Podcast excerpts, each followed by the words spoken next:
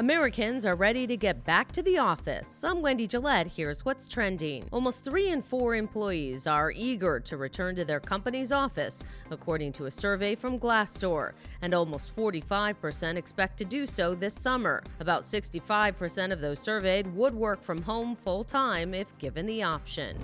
We've become a nation of online shoppers since the pandemic hit. eBay has put together a list of what we're buying, and it's a bit eye opening. Bread machine purchases are up an astounding 800%. Hopefully, all of you have perfected your homemade sourdough.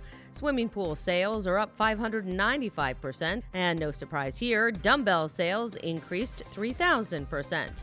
And film and TV productions around the world are hiring COVID consultants as they try to get back to work. Actors and tech unions in the U.S. are teaming with epidemiologists and public health specialists to develop guidelines.